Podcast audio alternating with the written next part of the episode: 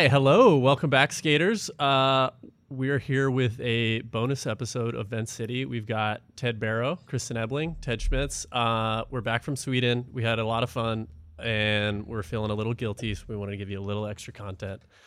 Um, so we did a solicitation for questions to do a little Ask Me Anything. Um, I guess a good place for us to start would be why is the show always so late? Love Nobody though. said nobody said that. Yep. Um, Got it. Send me their email. yeah, Ted, you want to gonna- you want to field that one? Yeah, it's me. uh God damn, what a fucker. Uh I think I can help so- answer so- that for you, Ted. well no, should we yeah, I mean you want to talk about the workflow or whatever? I mean this one was because of pushing borders and because um because I was late on the edit, but There's also Yeah, I the mean- fact that uh, we we all record this from different places around the country, and we have crazy schedules, and Yes. um, and we're skateboarders. and all full-time workers, I think. yeah, As skateboarders, we know no skateboarding event starts on time ever.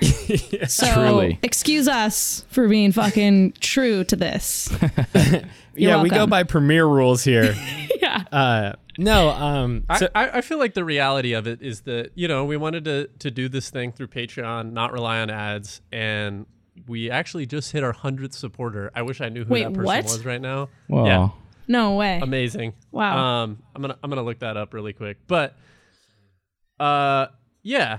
Uh, we're trying to do this thing user supported, and it's a lot of work for Ted Schmitz behind the scenes. He works a full time job as a valet, and which everyone knows. And yeah, I mean, you know, as we transition into doing more of the shows, we're gonna eventually like I don't know, Ted will have more time to to to devote to editing it, and you know, Yeah, and I, yeah, so I, I made mention of this on, on one of the shows, but basically we record the episode, we talk for uh, an hour and a half to two and a half hours, and then, Definitely like you know- three hours, Ted. So oh, we've gone three before, and then I go through and I have to cut out all the pauses. That's like the lag from the video feed because we're all on Wi-Fi, which takes me, you know, two and a half hours. And me taking out every time somebody new talks, I have to take out the pause, and then after I cut it, put some music in and uh, like do a little credits at the end.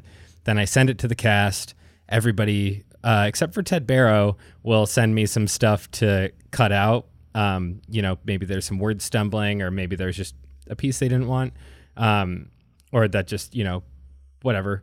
Uh, and then I take those edits, I go back through, I cut them out. Um, on top of you know whatever cleaning up the audio leveling them and uh, that takes me a couple hours and because it's it's audio it's i got to go through and listen through the, the whole thing you know um, and so it just takes you know 10 sometimes 20 or 30 hours to to do a show that has a lot of production to it um, some of them have been only take me maybe five or six hours but episode eight took me legitimately That's a- 35 so that's hours a- to cut yeah. That, that's like a week's worth of work, you know, a full time job.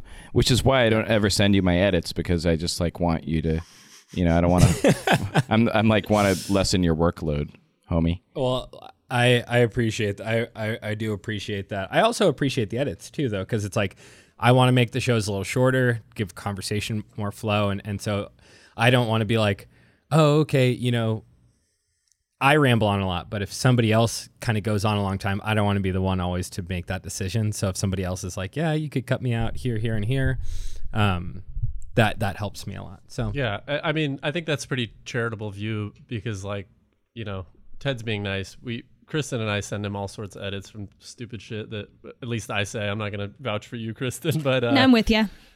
yeah. And so Ted makes it makes it nice. And uh, if you want to be like Sean P. Doyle, who is the heartthrob Vent City fan, we're he all is a heartthrob. We love Doyle- you, Sean. Yeah, Doyle, Sean P. you're the Doyle. best. I, ju- I just I just checked the the relationship manager, and Sean P. Doyle is in a relationship with us as a pro flow Aw. patron God. subscriber. Yeah, That dude is legitimately pro. Switch flip crook, nollie flip nose manual. That dude filmed a part in Copenhagen. Yeah, he's sick. Um, yeah. shout out to the to the workers, to the worker skaters. Um, thank you guys. Sean, you're the fucking sickest. Uh, I tell one story real quick before we get derailed. uh, I- we met Sean at the conference. Uh, he's a software engineer in New York, and he has a kit similar to Ted, like s- similar build, almost similar haircut. I saw him at a spot, and I was like, "Oh, there's Ted." I was like, "No, wait, that's the dude I met at the park." Saw him skate, and I saw him do all four three flips like in a row, and I was like, like you know the Holy Grail, switch nollie, fakie, whatever. Royal And I was like, that guy's pretty. That guy's uh, pretty good at skating. And then right before we got on the plane, ours was to JFK, so he was going back on our plane, and Ryan was like, "I go, that guy's pretty good." Ryan goes, "No, check his Instagram. That guy's really fucking good." and and So, I uh, checked it. Were you still confused as to whether this was me or not? no, Well, no, I, I met up with you a second later, but he he was skate. He he he did some fakey tricks, which I don't think you go fakey I was all gonna that say much. no. He switch flipped into his backside tricks. Then, so we're like, okay, this, is, this is a different guy. Um, but so I watched. So you know, I, I I watched his clips right before we got on the plane. I was like talking to him, looking at his clips right in front of him, being like, "The fuck." You know? Ted with his introductions. Yeah, and so he's got a clip, literally like just doing like switch flip manis on like uh, tall pads in Copenhagen, switch flip crook on on a flat ledge there, like this crazy hard to skate weird banked manual pad, nollie flip nose manuals it, front shove five O's on ledges, like crazy shit. And uh, I watch it, I get on the plane, and I'm just like sitting there like fucking waiting for like the the seatbelt light to go off. And just it, mid flight, all the fucking shades are drawn. It's like the middle of the night, I guess. I don't know what time it is, but I just I, I go through the aisle. It's one of these big international flights over to the next aisle, and he's he's like by the back in the bathroom, and I go I go Sean, hey Sean. And I like tap him on the shoulder. He's like, oh hey, what's up, man? And I go, I just watch your I just watch more of your Instagram. You're so fucking good at skating. What the hell? and uh, yeah, that was that was it. All right, we're gonna get through like four questions Yeah, at this rate. sorry. Uh, I'll- I'll chill. but be like Sean. If you want, if you like the show and you want to support it, uh, you can sign up for as little as five dollars a month. Patreon.com slash Vent City. And the money goes directly to Ted Schmitz so that he can take less shifts at his valet job. Thanks for that question, Eric William Roston, uh, even though it was a, a little burn. uh, okay. what do we got? Uh, Sean Doyle. We got a question from Sean Doyle. oh shit! This is his episode. yeah. Sean Do also wedding. came. Oh, sorry. Sorry, go ahead, Kristen. It's okay. Oh, I was just gonna say Sean also showed up to the NYCSP event that I hosted the other weekend with Lacey and just came and participated and supported and didn't skate and it was awesome. That's awesome. So he's also good at not skating. So I just wanted to throw Good, that out there. Good skater, good not skater. That's ten out of ten. What do you got, Ryan? All right. Sean Doyle asks Are skaters unique in their appetite for consuming advertisements and marketing? Yes.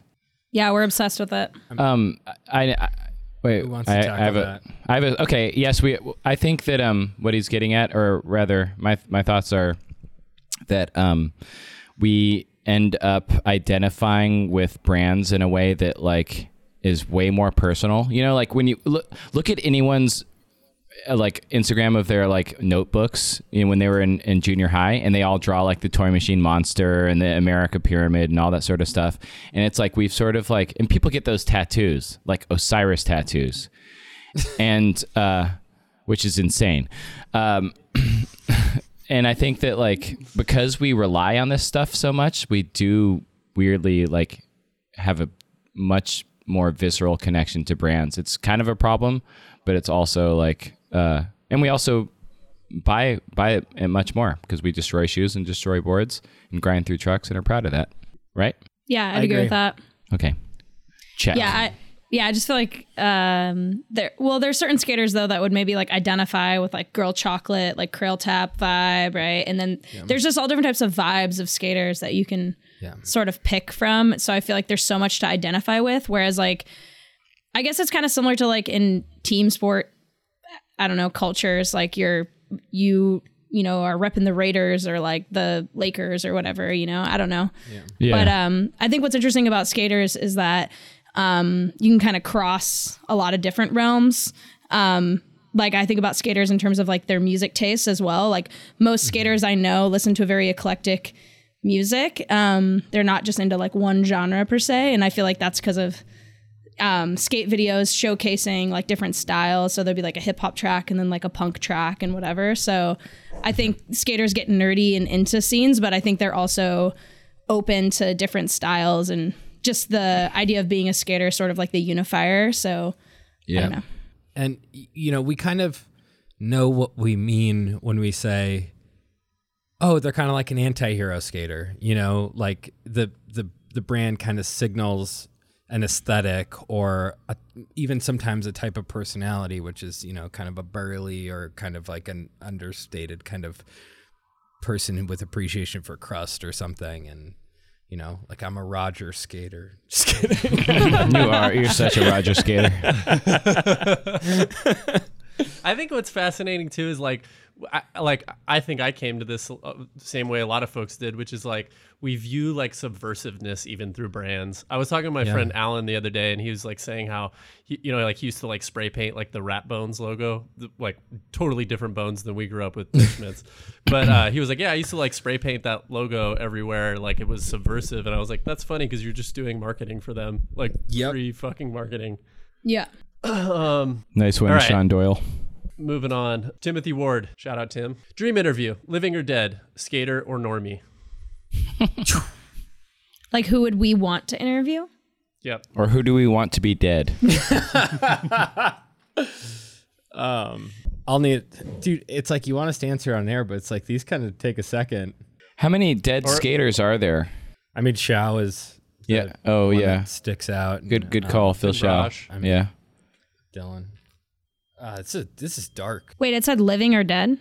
Living or Yeah. dead. Yeah, like Oh. if you wanted to do an interview with somebody, you know, who would you like to sit down and get the record straight on? Maybe, maybe let's skip that question. That one's tough.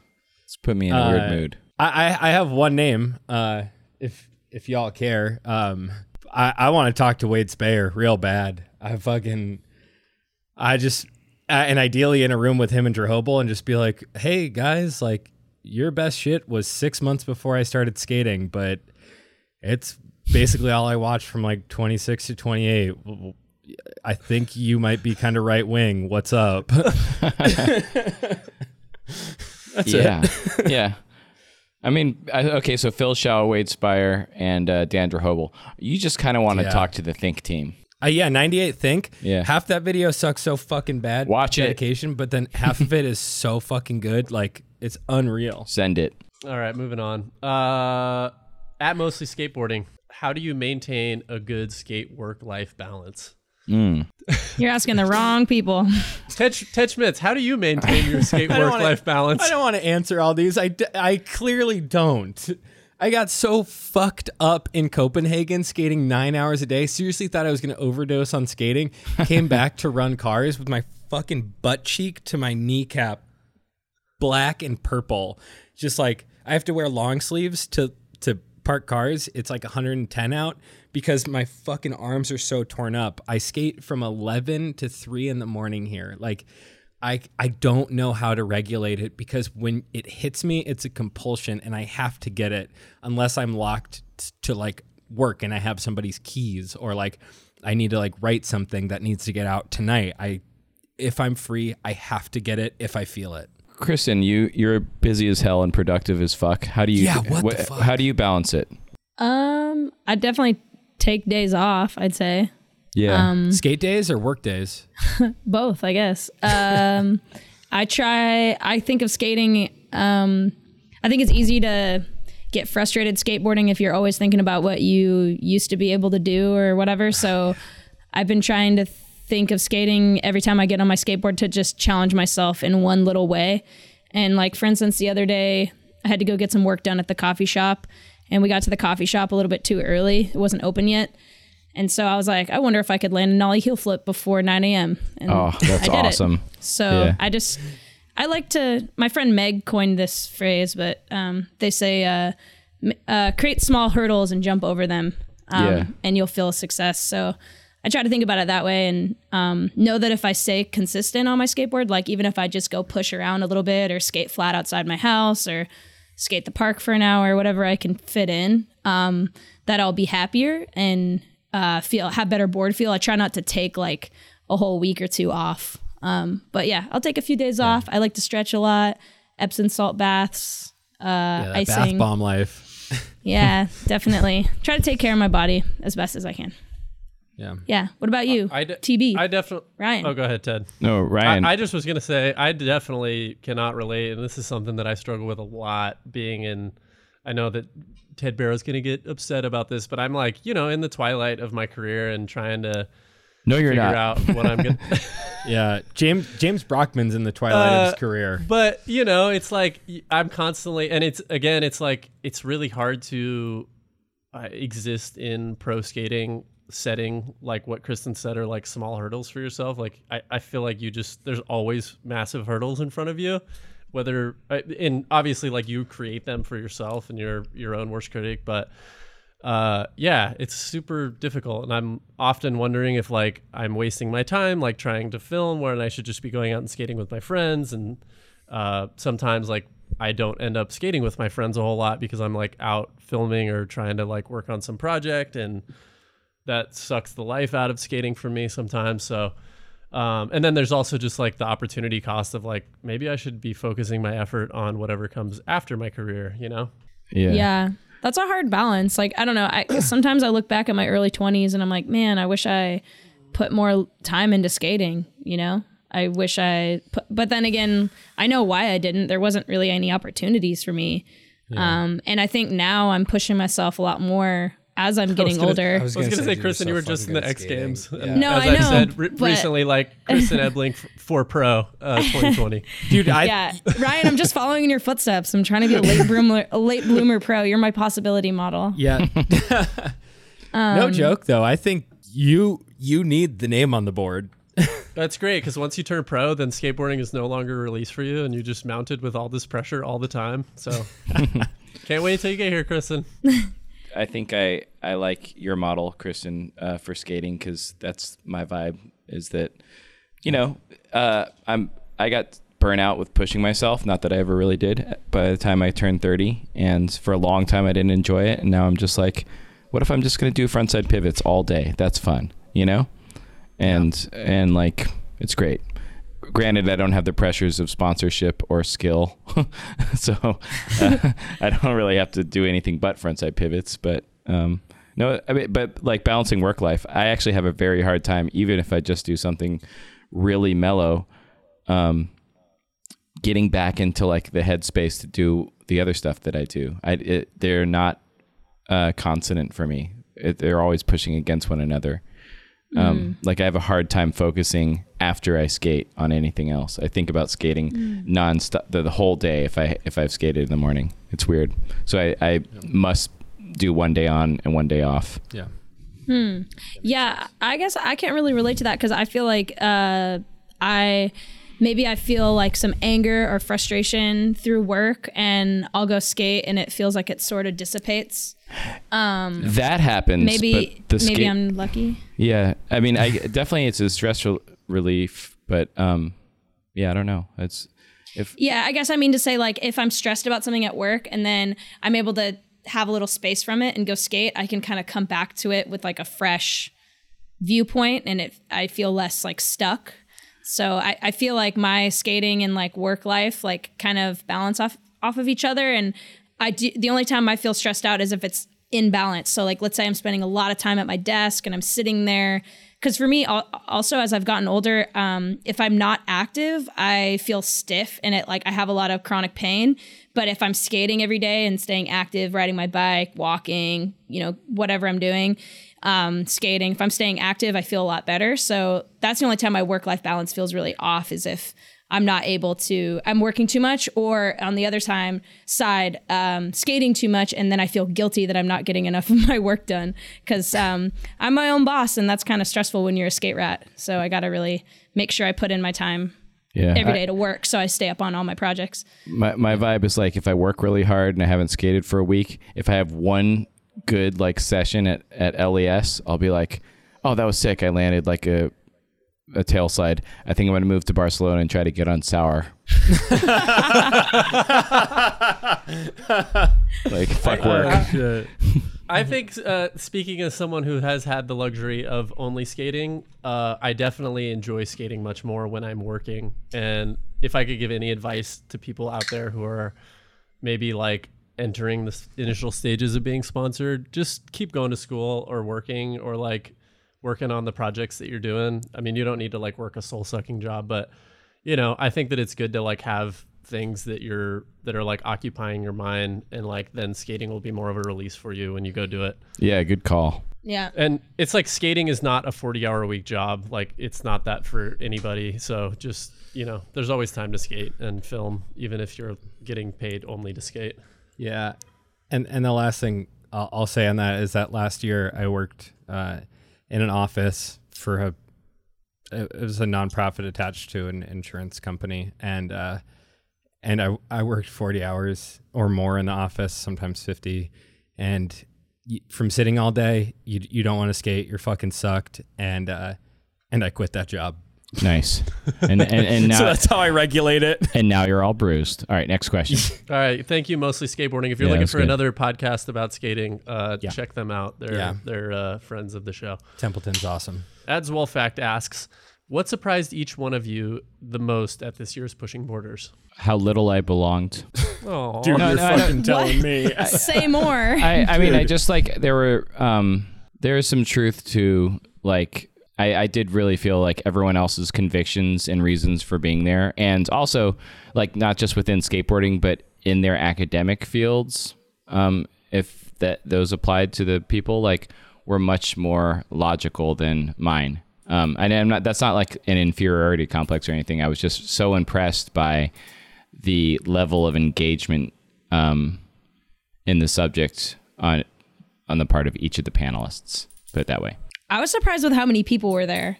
Holy, Holy shit! shit! yeah. yeah, over 300 people. Yeah, because I saw the pictures from last year and it looked like a bunch of people in like a small classroom. I don't know, like laying on the ground, like because there was enough space, but like really small. Yeah, I was, Spaces. I was gonna filled. say two things. Like one, yeah, the especially the amount of people from the U.S. that bought plane tickets to go to Pushing Borders. Yes. Like that is, it's one thing if you live in Europe, like you can hop over there real quick. But there were a lot of people I met from the U.S. who just were like, "Oh, I'm interested in this," including Jim T, who just like went out there as a yeah. Stayed four days. Yeah, Stayed all four yeah. days. just as a, a person to to listen. Um, but for Love him. me, uh, the I mean, this is I guess this might maybe not wasn't so surprising, but just like the amount of like young people all over the world who just give a shit and are using skateboarding as a vessel to ch- change things uh, was that was the by far the raddest part of the whole conference for me. Yeah. I was surprised by how many hugs I gave too. Like I, I literally, it was pushing borders to me was walking ten feet to like my next hug. like Hugging borders. it was hugging borders for me for sure. I was uh, I was shocked by a lot of things uh, to see so many people I was a fan of, and to, to to see you know the people whose work I'd looked up to in person, to see how down to earth a lot of people were. Um, mainly, the, um, I kind of knew going into it um, that I kind of like looked forward to this panel, but there was uh, there was a panel about um, allyship and uh, and LGBTQ uh, plus skaters, and uh, and I was kind of just like, okay, I'm gonna keep my ears open for that because of like our scene has a has a weird past with what maybe felt like an ironic like homoeroticism or something, but I was like, uh five people on stage told coming out stories and some of them were funny and some of them were goddamn heartbreaking and Yeah. that was um that was really i think important to hear uh for me especially to know that like yo like when we were throwing the f word around like that shit has an effect that shit keeps people scared uh living in fear makes skating a more dangerous and uh not just skating but makes the environment a more dangerous place for people um and so to to hear the effects um of that uh kind of culture uh i thought was just super su- super powerful super important um it was really cool uh of the panelists um to to be so open and uh and I, I took a lot from that. Here, here. Great. Yeah, that about sums it up. Um, all right, Andrew Cannon. Let's talk about grip. How does the group feel about colored versus black? Cannon is definitely doing some market research. Andrew, we're gonna send you an invoice. Yeah. Which what color invoice would you like, Andrew? Would you like Teenage Mutant Ninja Turtles print invoice? pizza print? Something tells me he'd like that. Yeah. Uh, uh, Okay, here's my take. Colored grip, I swear to God, I'm like, how the fuck does it work? Yeah. I've never skated it. It looks like it doesn't work. It, It looks, looks, like a joke. right? Yeah. Yeah. Um, And it's always like peeling up and Mm-hmm. like dirty. It just looks like thick. garbage. I like Yeah. I I, don't like get it, it. when it's integrated in with a bunch of cuts, kind of like ma- I like kind of mosaic it into some of my boards. Um, but Tempe guy. Tempe- Yeah, total I'm- guy thing. I'm I'm, I'm in the mob. so mob. I do like a little Kokopelli, and then uh, we got a little peyote plant down here. yeah, yeah, but yeah. Um, I like I like the screen printed mob, but I don't like to do the whole sheet. Like you know, just like little patches here and there. But Yeah, I, I do. fun to play Uh. I fuck with clear grip a little bit and mostly black grip, but uh, and I like doing some underlays. Sometimes can be fun, like gluing shit onto the board.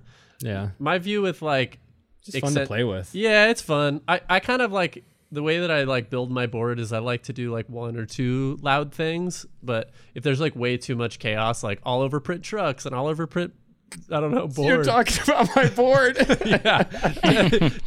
Ted's board, it, like Ted's board looks like his bedroom right now. It kind of stresses me out. Um, I think I think it's gilding the lily. I think I like I've one only skate scrap grip tape that James from Labor Yeah. gives gives me. Like I'm always just like, give me a few scraps. I don't care if it's Jessup or Mob, just do that. And um, I like patterns, but I don't like um, yeah, I'm I'm not a fan of color because I, I just remember when it was really really shitty in the late Yeah. '80s, and that was gross. I think it's like way sicker to spray paint your grip tape. Yeah, true. That's a sick Like- move Yeah. too. It just yeah. it actually it like actually looks real. Like I don't know for some reason like colored grip just looks fake. yeah. yeah. I'm run I'm running paint pen right now. I like that. I, but weirdly, your paint pen, I saw your paint pen on your grip. It just said shake junt. It was just crazy. Shut the fuck up. Did you did you see the tweet today that was like, sorry, I'm really into Twitter lately because Yeah, I just skate got it like a week ago. Um, I'm like, where have I been? This is what I've been looking for. Uh, Uh, it's somebody it's was fun. like having boys are gonna have to shape up. yeah, mama's mama's in town. Kristen's like, did you see this tweet? It was like 30 to 50 feral hogs. no, it was like ha- someone having shake junt grip tape is a s- uh, a large barrier to me enjoying their skateboarding or something like that. Very Oh. relatable. I, I drafted a tweet back, but I didn't say it, and I was like, it's the same for me, but in reverse. I'm like really, I really admire the like, just like I'm gonna cast aesthetics and like taste signals aside, and I'm just gonna be like, basically someone who like seems like a local Dave Bachinsky. Yeah. Great All right. question. Good luck Uh, on your uh, triathlon, Andrew. He I doesn't love need him. luck. I just love him. Okay, Miss the Mark asks, a- asks, A- axes. axes. Any, su- any, Axe body spray. Any suggestions for how someone in a rural area can help create safe spaces for their skate community? That's Kristen, really I feel like you're you're you're uh, best situated to answer this question, Hello there. Um, which I feel like is a really important area. Like this is. I I want Ted Barrow to answer this. I live in fucking New York City. I live that life. So talk to us Texas. about the Upper West Side, Ted. Yeah, I've created a safe space at my curb. Okay. Uh, I think uh, the best thing to do would be to um, be really present in the skate scene and lead by example. And my favorite thing is like if you hear something that sounds a little bit rough, like maybe something that is biased in some kind of way, racist, homophobic, whatever, to like just share with whoever says that and just say, hey, like, you know, here's maybe what you meant to say, or like be like, oh, this is how I would phrase that instead. Um, and just be like kind of that type of person in your skate scene. Um, and I think naturally through doing that, you'll gravitate towards people that share similar values and you can start to build a community, whether that's like a community that meets up and skates regularly, or you work on a video, or create some type of culture in your scene. And then I think once you get to that point, you can potentially work with other like pillars in your skate scene, whether that's like um, a local skate shop or another crew and just sort of start to be that bridge. But um, I definitely think it starts with you and leading by example and just being out in the community, being active and participating. Um, and I think by being that person and making allies within that work, you'll create a safer space for everybody. Yeah, I, I totally agree. I think that uh, maybe Ted could speak to this a little bit, but I do feel like one of the worst things that you hear from like whatever liberals, coastal elites is like that they kind of like write off like rural areas or red states or whatever, what have you. But like a lot of times, like some of the like raddest and most interesting people live and organize in those places, and like you'll be surprised at like who shows up at your events or for whatever you're working on. You know. Yeah, you don't totally. Need to, you don't need to move to like a big metropolitan city, you know. I I grew up in, in red states. Nevada was red when I lived there. Used to live in Alaska and then and then here. Um, and one thing that's very hard is that the culture outside of skateboarding will dictate a lot of you, whether you want it to or not. Where because you, you go to school with, you know, I went to school in a very conservative suburban neighborhood in Mesa, Arizona, um, and and you know whether whether you want it to or not, you don't hear a lot of like dissenting voices or, or people who will challenge you. Um, you know, when you do step out of line and say dumbass shit, or or if you you are not being, um, if you're not, if you're making the space worse, like you know. And so, um, what what is cool is exactly what you said. One or a couple people will start that, and then you know when you kind of go into it, you can sort of bounce your politics off each other and kind of and kind of make a little bubble and see that kind of like spread through the culture and and and eventually be a be a uh, I think a voice or or a squad or a crew or a community against the I think larger uh, I guess like you know conservative culture that you're surrounded by. Um, that's how I feel about you know our our little squad here. It's like we were like we wouldn't have identified as progressive or, or, whatever really anything. I think most of us maybe voted for obama in 2008 or whatever but like I, we didn't think of ourselves in our relationship to our allyship necessarily. We didn't think of ourselves um, as being as pushing any type of progressive ideals through the culture. And what has happened and and and thank fucking god is that over time more people have started to step up, create organizations, whether that's Skate After School um, or, you know, there's a ton of other like activists, like immigration activists in the area working really well and, and they're connecting, doing good work. Is you you're starting to hear those voices louder and louder and they're, and they're building momentum and you can kind of latch onto it and inform your politics through that and, and push back against the, the redness around you. True. That's a good, that's yeah. a good segue into, uh, we got a question from Trill Danforth, who is actually, I think, from the Appalachian region. Uh, he asks, "Who is your favorite NorCal head, and why is it Jovontae Turner?" And why is it? Yeah. I mean, the three flip, right? He also seemed to kind of have invented the, um, the like he was the prototype for all of the behavior that was like badass about Embarcadero. I don't know. I mean, I'm answering honestly. Yeah, I remember. I, I think I'm can... ignorant of EMB shit. I only know him through yeah. All right. Uh, Chase the Rooster asks, "Have any of you ever had to deal with criminal charges? What was that like?" I got an uh, MIP in high school. Yeah, I spent 30 hours in jail once. Do tell. Do you want to? oh my god. Uh, okay. Um, I mean, you don't have to if you don't want to. No, I'm. It's it's it's. A, I've got skate stories, so. Yeah. Okay. This one. So I I woke up in 2005 uh, in the vestibule of my building in Brooklyn, wearing a sweater vest, a button-up shirt, probably some girls' jeans, and, and like some stupid shoes. And in the breast pocket of my button-up shirt, underneath my sweater vest, I had a summons to to go to court for urinating on the street, which I did not remember. I suspect I was roofied. Um, fast forward to nine years later, I was um, skateboarding at a skate spot uh, that bears the unfortunate name of Gay Ledges. Um, That was the name of the spot because it was next to Christopher Street. But I'm I'm glad that spot's not called that anymore, and I'm sorry that spot's gone. Anyway, um, I would move between subway cars at 14th Street, and got put out pulled out of the subway at 18th Street, and I had a warrant of nine years, and I spent 30 hours in jail, and it was a really cool. Ex- it was exciting. It was exciting because I didn't get beaten up, and What I was in a really good cell.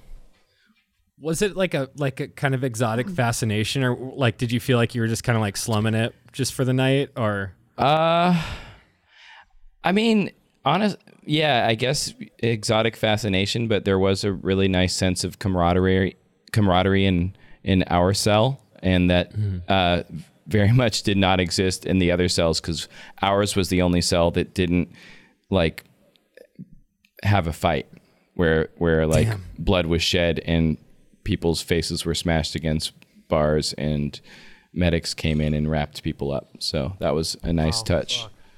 Uh, I got arrested skating the Manhattan Bridge in New York uh, with Matt Mullen.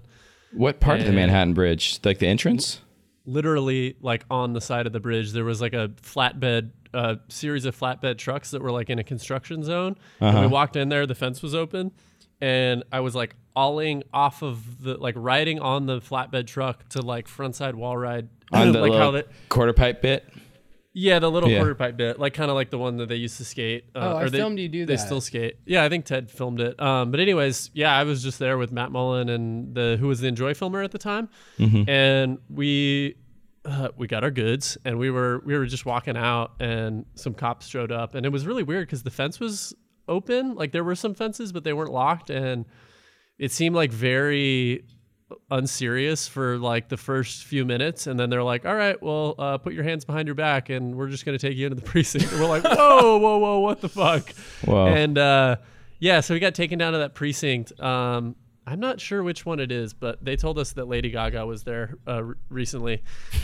And Nice. uh, yeah so uh, we were there for a few hours. It was like pretty mild like just held in like a little holding cell and um, i think the worst part about it was that i wasn't li- it was like after i left new york so i wasn't living there any longer and i had like a court date that was like six months out or something so we basically annoying. like both had to go back to new york and go to court and they ended up just dropping the charges because we shot some photos of the fences being open but i'm pretty sure that it was like some domestic terrorism like issue Yeah. like that they're really serious about skating on bridges there uh, for for i guess maybe obvious reasons but also maybe like you know they're a little overly paranoid.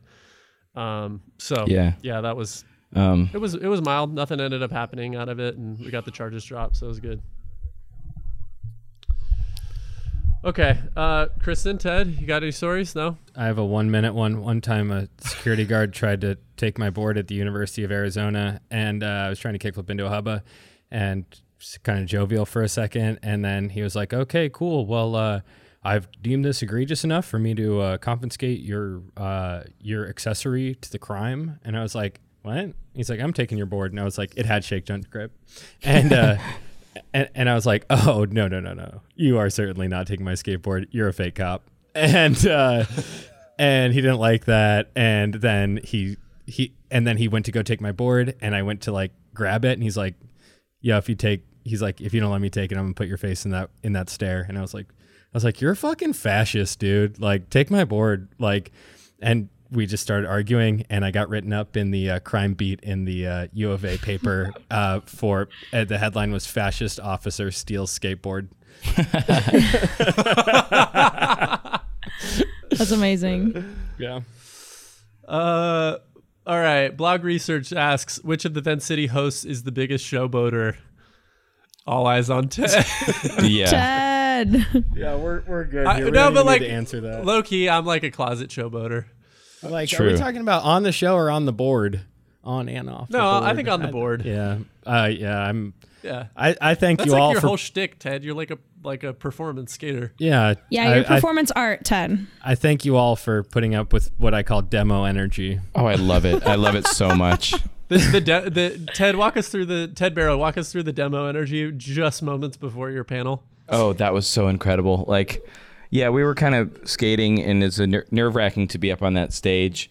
And there was this one impossible obstacle, which was this tiny little kicker that went up to this giant bank, but improbably there was coping on the top of the bank. And um, I was like, Ted, backside, tailside that. And I swear his like ears turned pointed and perked up. like an animal.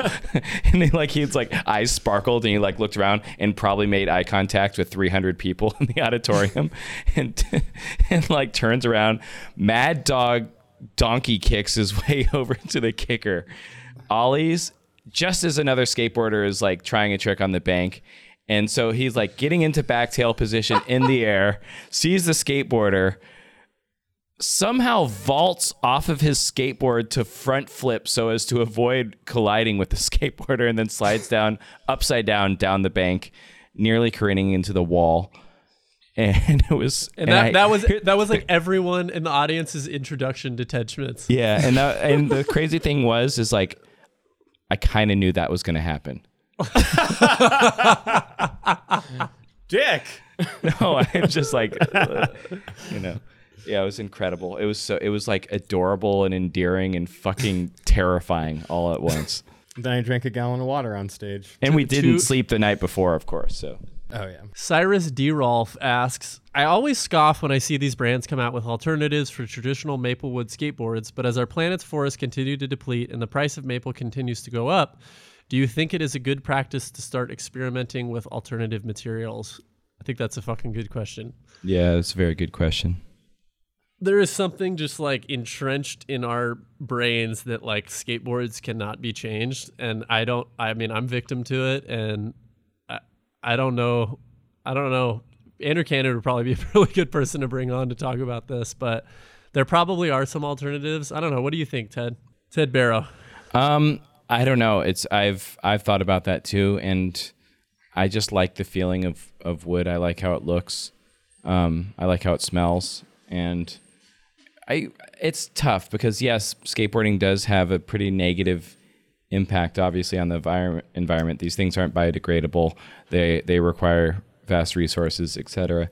But um, on the other hand, we're like not burning carbon when we're skating, and um, yeah, it's really I I don't know. It probably won't happen in my lifetime, but I hope it happens for the next generation. Yeah, I don't know how much of an.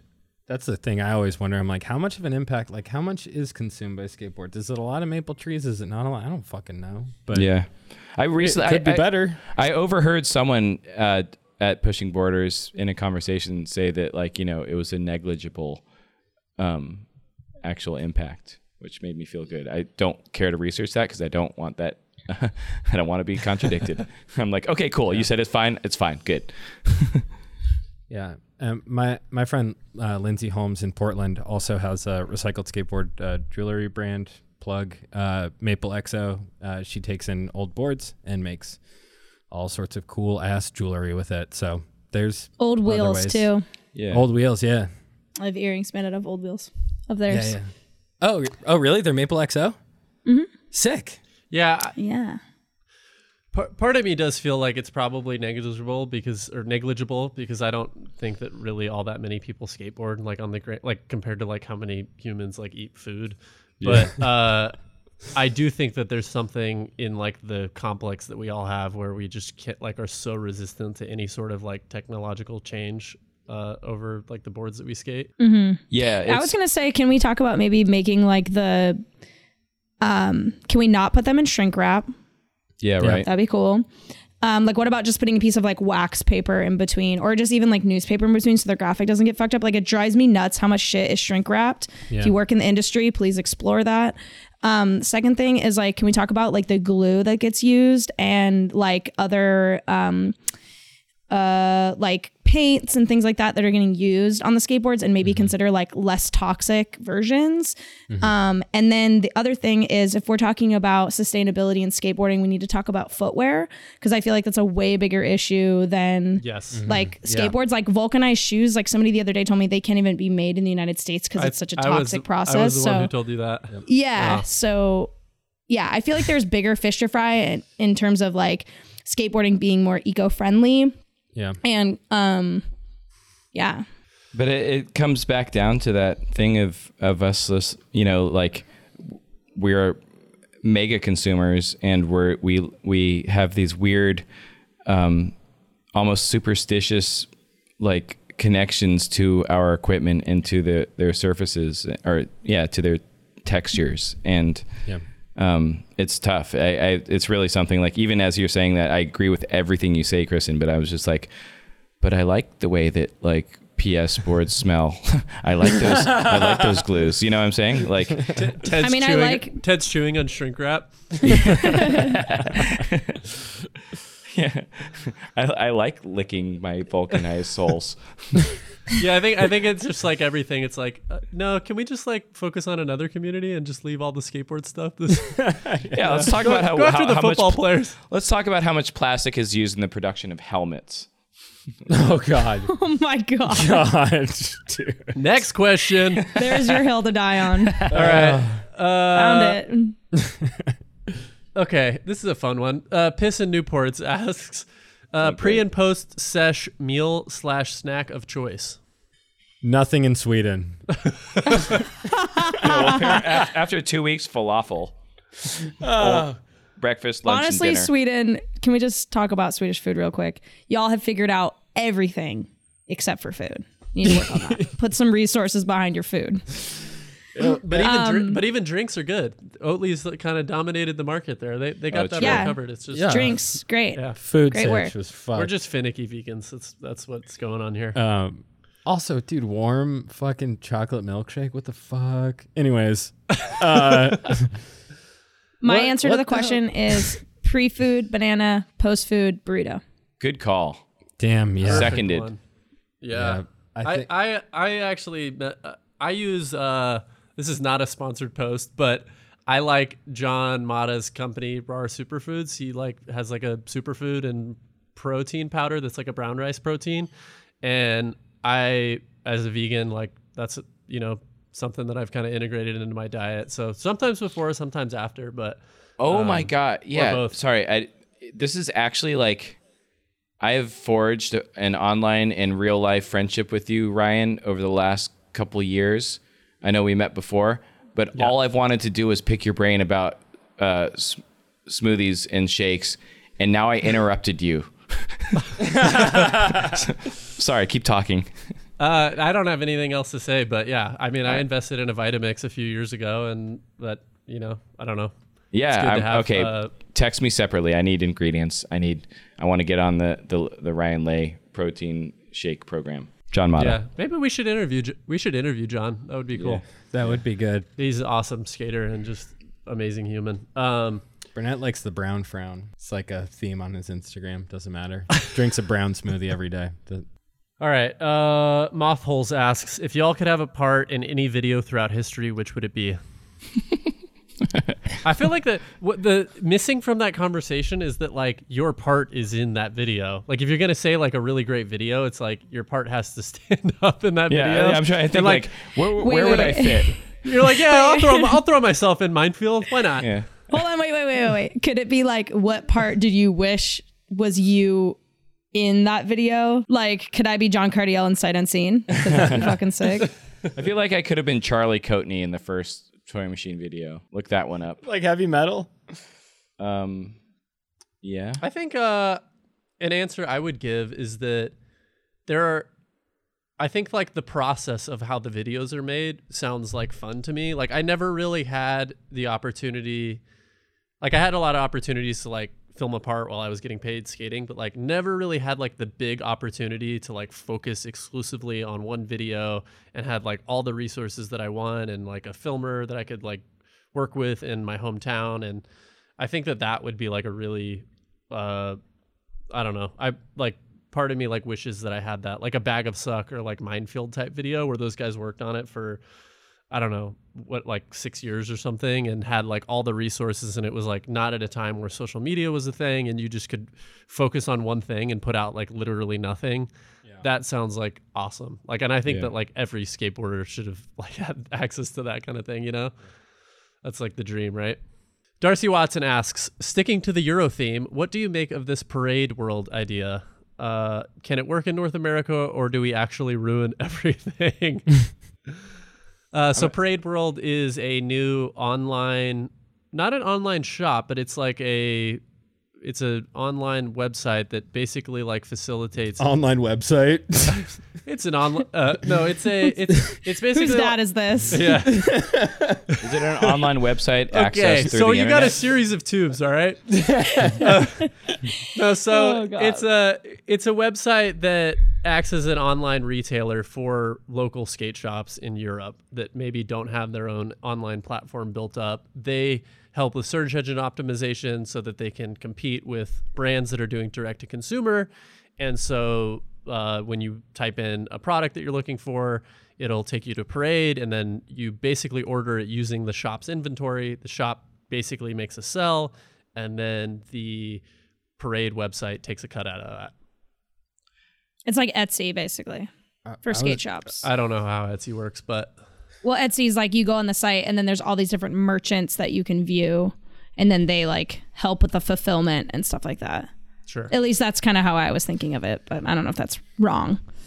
My guess would be that North America would ruin that system, but I'm not sure how we would do it. yeah. I mean, I- I feel like it's valuable for skate shop owners that don't have the time or don't have the knowledge or understanding. Like you can't be good at everything.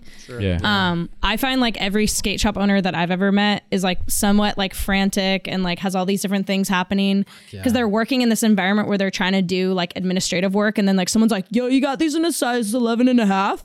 So they're just like always like bouncing around. Um, and so I feel like for a shop owner that doesn't have time to get an online store, it could be like positive for them. Um, because it would, you know, help them sell more stuff and keep those doors open. Because online sales, I don't think are like people just are obsessed with getting shit in the mail. So, Yeah. um, and ordering things online. So I don't think that's going to go away anytime soon. So I feel like for those shops, it's great, but um, it does feel a little weird that another business is like taking a cut and yeah. all of that. But I, don't know. I was gonna say as It's a little interesting. commie, I don't like any skimmers. like, yeah, my, my feel. thought is like just you know small shops should build their own online platforms i guess. I, I would think that like yeah maybe they don't have the resources but i feel like europe's market is different in that and i'm going to go out on a whim here like i don't know this for sure but it feels like there's more more like most of the shops in europe are kind of like the type of core shops that are in like major metropolitan areas whereas like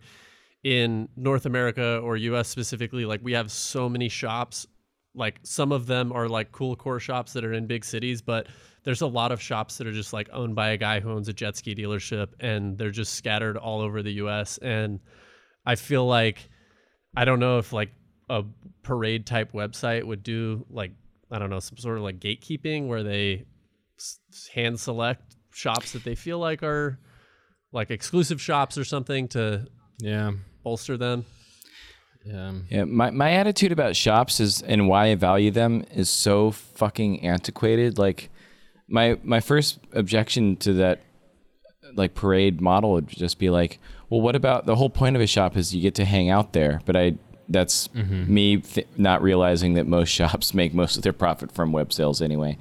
Um, Yep. but uh, no, I don't know. I don't know anything about business. I'm just skeptical of skimmers. That's my take. All right.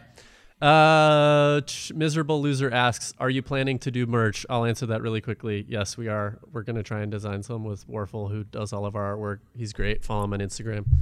We love Warful. Yeah, we love him. He came to Pushing Borders. Uh, nothing but great things to say about that man. At, at Swag First asks, "Have you ever hit a plateau in skateboarding progression, and what helped you push past it?" Going downhill. yeah, I think we're all. I think we're all past peak. No. Is that? I like flat ground, so plateaus don't feel weird Yeah. to me. I don't. I'm into uh, it. I've thought about this a lot lately, uh, especially after you y'all talked about this on the last episode. But I don't. Even though I feel like I'm at like the twilight of my career, I don't think that I've like plateaued skill wise. I just feel like I have a ton of off days, and skateboarding is like a little more difficult for me. But I do think that like I don't know, like you probably don't plateau until like you're in your mid 30s or something. If you I don't know, physically at least it seems like that. And I don't think the same that's true of you, Ted Schmitz. Um, I can't speak for Kristen, but Ted Schmitz seems to be getting better at skating. And yeah, I don't know. When you're younger, you just don't have you don't have off days and you can just like eat whatever and sleep whenever and just skate all day and you are really good. But I don't know. For me now, it's like I go on trips and I like I'll have like an off like week or two, but I do feel I like have an if I off can- trip. Sorry, sorry guys, I had an off trip, but I I do feel like if you can, you just have to like go out on the days that you're feeling good. I also think that once you do like that inevitable plateau of skill level and ability will ha- happen. Um, you just have to redefine what plateau means and what like y- your enjoyment from skateboarding means. Because you know, I I've I've seen a steady decline in my my skill set, but I wouldn't say that like my like enthusiasm or energy for skateboarding has plateau- plateaued. You know, like it's more fun to do worse shit. And as Kristen said earlier, it's like you just have to set new expectations. Like I don't think that it's reasonable to like try and maintain your entire catalog of tricks. You just have to be like, ah, fuck, I can't frontside flip anymore. But you know, Ted Barrow taught me how to backtail on a quarter pipe. Yeah. ago, and that, was, was the first one that I've ever done in my life. Oh, that's fucking amazing. Yeah. Oh, was- seriously, that was couldn't fun. ask me for like fucking. uh, yeah, I just went to the park last night, sore as all fucking hell, and I was like, you know what? We're gonna take it easy. Like, I'm gonna switch flip up a curb. Like, I'm gonna. I have a really kind of funky switch flip. Like, one out of fifteen is pretty good. The other ones are funky as hell. It was just like, you know, tonight's just gonna be like a switch flip, like when I was 14 kind of day. Like, just tr- try to figure out the movement of the switch flip and and that just makes it fun. You know, it's a small hurdle, like Kristen said, but um, those those small little just like dedicated sessions make make it all worth it. And then you know your friends sitting up against the ledge are really what you're there f- are really what I'm there for, and to make them laugh and and to do all that. You know, just the hanging out is the most important part. And so whatever gets you to the spot where the other people are is is what will get you through that. And maybe you don't progress skill wise, but you maintain the connection, the friendships, the social aspect of skating. Yeah, I think it's important to look at like a zoomed out picture because, like Ryan said, like you're gonna have a lot of like off days or whatever that'll make you feel like you suck and you're like somehow getting worse at skateboarding. but I, if I look back, like how many days did I go to the skate park and try to kickflip before I like figured it out? And if I only looked at the day where I was like really struggling, like you're basically what I'm trying to say is like no matter what, if you're skating, you're learning something, figuring something out, figuring out how to do something better. Like, um, like I'm pretty sure I've been able to kickflip for like I don't know, 16 or 17 years now. And I still like, I'm like, hmm, I guess what would happen if I put my foot a little bit more on the board? Yeah, like, yeah, yeah. You know, like, I don't know. It's like you can always play around with it. So that's my first point is like, you're pretty much always learning and like, you might as well have fun with that. Like, what the fuck is life if like skateboarding is like, you know, I mean, Ryan, you're a little bit different because it's your fucking job, but for the rest of us, uh, I feel like you know, it's like don't stress out about it. Like you are the, you're in control. You're your own boss. So Yeah. don't don't Yeah. don't set up a system where you'll fail. Like I see kids show up at the park and like not be able to do the thing first try, and they'll like have a little fit, or you can just see the attitude on their face. I'm like, what are you doing? Like. You've already set up a system where if you don't land this first try, you're gonna have the worst day of your life Yeah. Yeah. like take your time have fun um set your set your bars appropriately and and have fun with that um the second thing i wanted to say is that like skateboarding is non-linear Yep. so like Yeah. that's one thing I don't know, especially for people that haven't skated for a long time. Like you definitely figure that out after a couple of years, but if you're newer at skateboarding, like my thing I always tell people is it's non-linear. If you cannot figure out how to kickflip, that scares the shit out of you. Guess what? There's about a th- million tricks you can learn that are not the kickflip and like you do not have to start there. And simply by going outside of like what that supposed like linear progression is, right? like 50 50 you're gonna 5 0 then you're gonna nose grind then you're gonna smith grind like whatever that progression is that you have in your head where you want to go like think of it more as like a web. And mm-hmm. like just simply by going outside of that linear progression you're gonna figure something out and it's gonna be a lot easier to unlock what's next.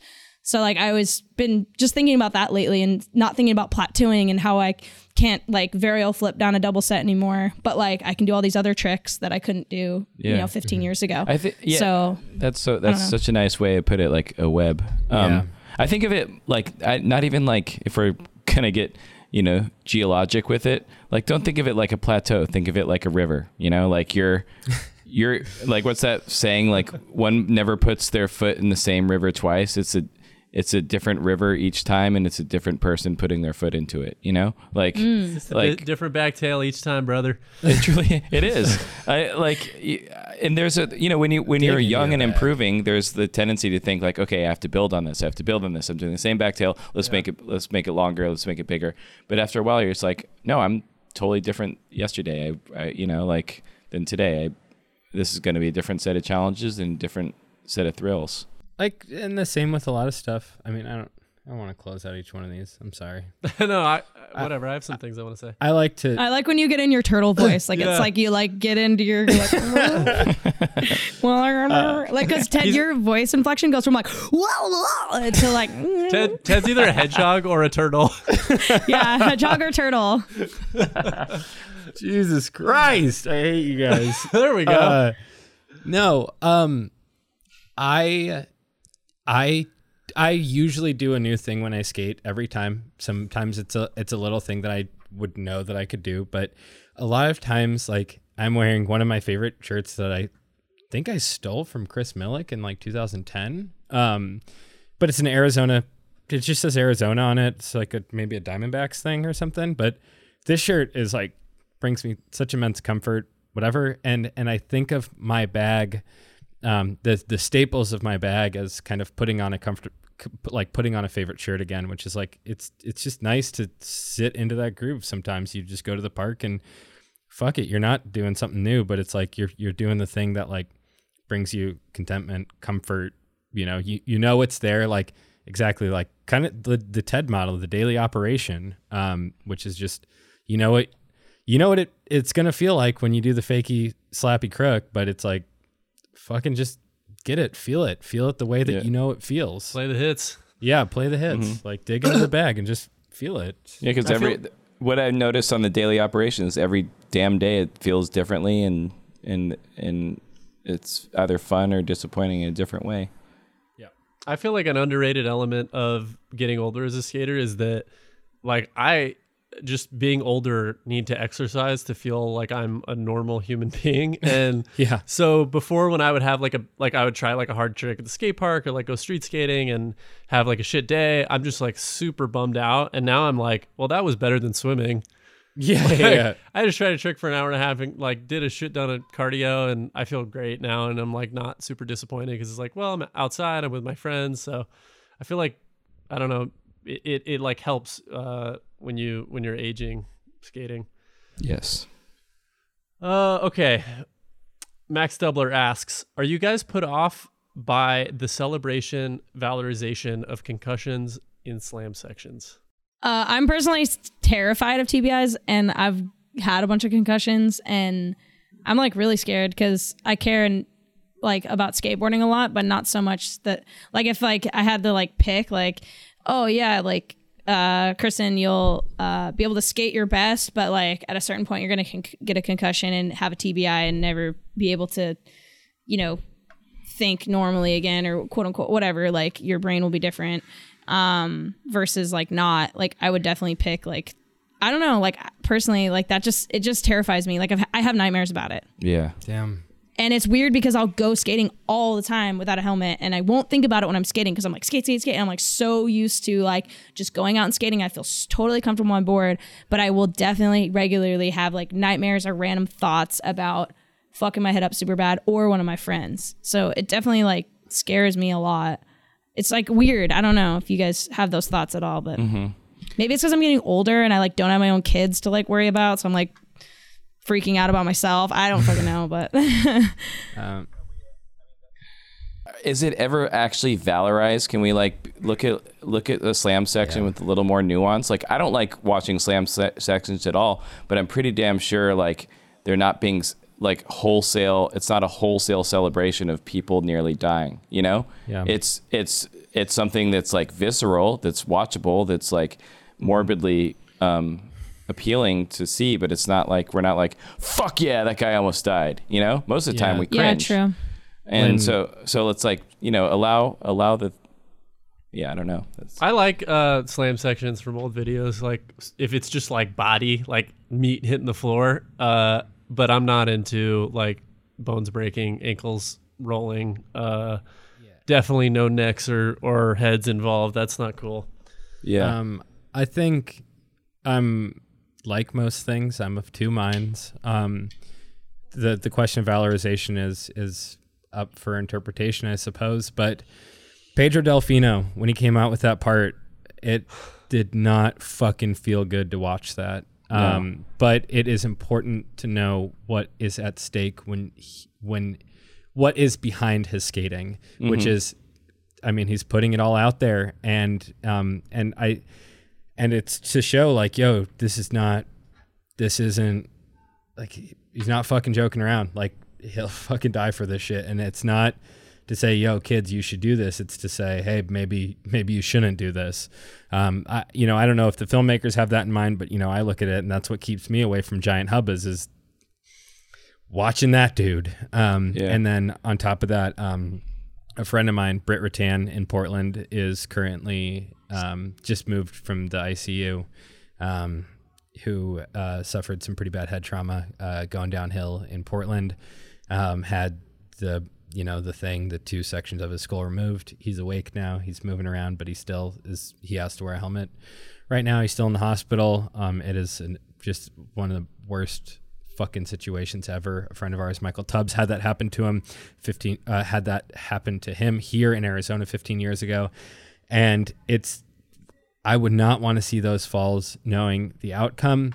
Um, but if it's um, uh, pro shit, um, maybe it's important to have those as reminders of what's at stake. Um, but also donate to Brit's GoFundMe because it's uh, Yeah, we'll put that in the show notes. that is a fucking. He is such a kind dude, and it is so sad. Heavy question. Um, all right. Thinkertron 2000 asks, where do you think the line is between acceptable street skating and being a destructive dick? At the point where you're an asshole to somebody. Yeah, yeah. When you when you exactly like skating, skating things, natural obstacles is uh, what we do. Um, Yeah. But but like ruining it, someone's day or fucking fighting fighting random non skaters is uh, a dick move. Maybe maybe they're thinking like you, you know like street skating is is a critique of private property in some instances and maybe like what they're asking is how far is too far, you know? Like house spots off limits or skate city buildings or you know, I don't know. I Yeah, I feel like uh, any public piece of property, schoolyard, anything that should be legal to skate. And I think, um, on a personal note, like I think uh, big buildings that get put in, especially if it's like part of like gentrifying, and when I say gentrifying, I mean actually physically displacing communities um, from a neighborhood, then I'm like, hell yeah, let's skate all over that. That's Yeah, like one of one of the only ways I feel like like I feel like skating in that sense, like whether or not it's intentional or not, or people think about it, is a, like a radical act. It's political if you're skating like private property. Um, and like I touched on this like a little bit in the last like episode, just that it is frustrating that like our tax scholars go to paying like police that go and protect private property that is displacing people from our community. In reality, that everything should be flip flopped. Like those police should be defending, like if they actually work for our communities and our whole community, they should be defending the homes and the businesses and things like that that are getting displaced by larger companies. So it's like just seems like they got it all backwards. So I think skateboarding is one way that we can um I don't know, like express our, you know, distaste for for that displacement. sure, Um, and I think the, the criminality of skateboarding is like it is like crucial and essential and I don't know. Y- yeah, and so long as you're not walking up to somebody's house, you know, and like fucking up the banister that they just painted, you know, that they saved up for, you know, they're a worker, and you know, if you're being Yeah. respectful, if you're skating their ditch and you're making a bunch of noise and they ask you to go, just fucking go, you know, just be be mellow about it. Skate the corpo shit, skate the parking lots, you know, fucking office complexes, you know, most most of it's on limits. Just uh, just the the the home shit is where it gets you know kind yeah, I of guess funky. it, it kind of like follows the line of like punching up or punching down. Like, are you? Is it like a critique of private property that is gentrifying a neighborhood? Then yeah, skate it. And if it's Yeah. like someone's home that doesn't look like, you know, like looks like they worked hard for it and is in a neighborhood that isn't displacing communities, like probably don't skate it. Keep yeah, Yeah. keep worker mindful of solidarity at the f- forefront of your mind in your skating practice.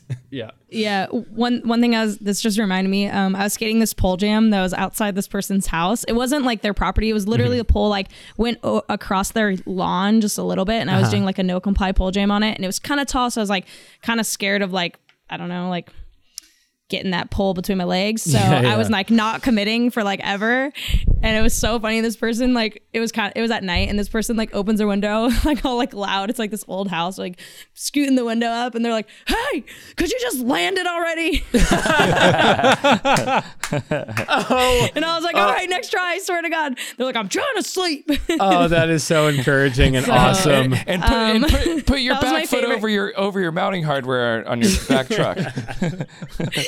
um, yeah, anyways, so I landed it shortly after. But That yeah, I definitely so feel like if you're skating, like, I think there's a difference between like the Bank of America building downtown, like, versus like someone's like home. Yep. You know, obviously, like use your best judgment and be respectful. I've also seen in skate videos, like if people like wall ride a wall, like they'll come back and like paint it. I don't remember what skate video that was. I want to say it was like the Gonz or something, but um, like there's little things that you can do to be be respectful. I think for the most part, skating and being out in the city is like really positive, but Yep.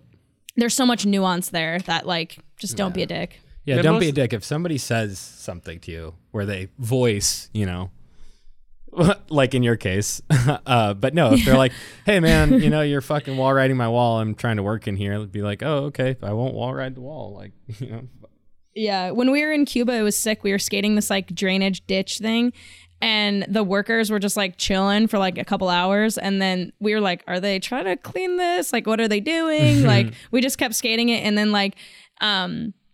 And then they finally came over and like I, obviously I don't speak Spanish, but they communicated to like my friend Norma. Norma was like, "Oh, we gotta go. They gotta fix the drain now." so they like fully let us skate for like two hours, and then like you know kicked us out so they could do their job. So I thought that was a rad way of sharing space, and yeah, that's just cool. so happened to in Cuba. So interesting. Rad. Um, well, hopefully everyone got through that. Uh, yeah, I don't know what else to say. Thank you all for for submitting questions. It means a lot that you give a shit to hear what we have to say. Um, if you want to support us in our plight, please go to patreon.com slash City and subscribe. Uh, it will enable us to continue doing the show on a more in a more timely manner and uh, help get Ted Schmitz some less valet jobs. Um, so with that being Don't said, pity me though. yeah, he doesn't need your pity. Uh, thank you all so much. Good night. Bye. All right, that was just a catch up episode. We'll have another episode out later this week with all the usual fun stuff we do with the intro and credits. Um, but I will just say the my usual shtick. There is intro music by Michael Krieger at Blogafonte on Instagram and credits music by Ilana Bryne. Ilana, I-L-A-N-A dot B-R-Y-N-E on Instagram or naivetrax.bandcamp.com. That's tracks with an X. You can also hear the second batch of Ryan Lay's interviews from Pushing Borders later this week on our Patreon feed. That's patreon.com slash Vent City. Sign up for either tier and you'll have access to that feed.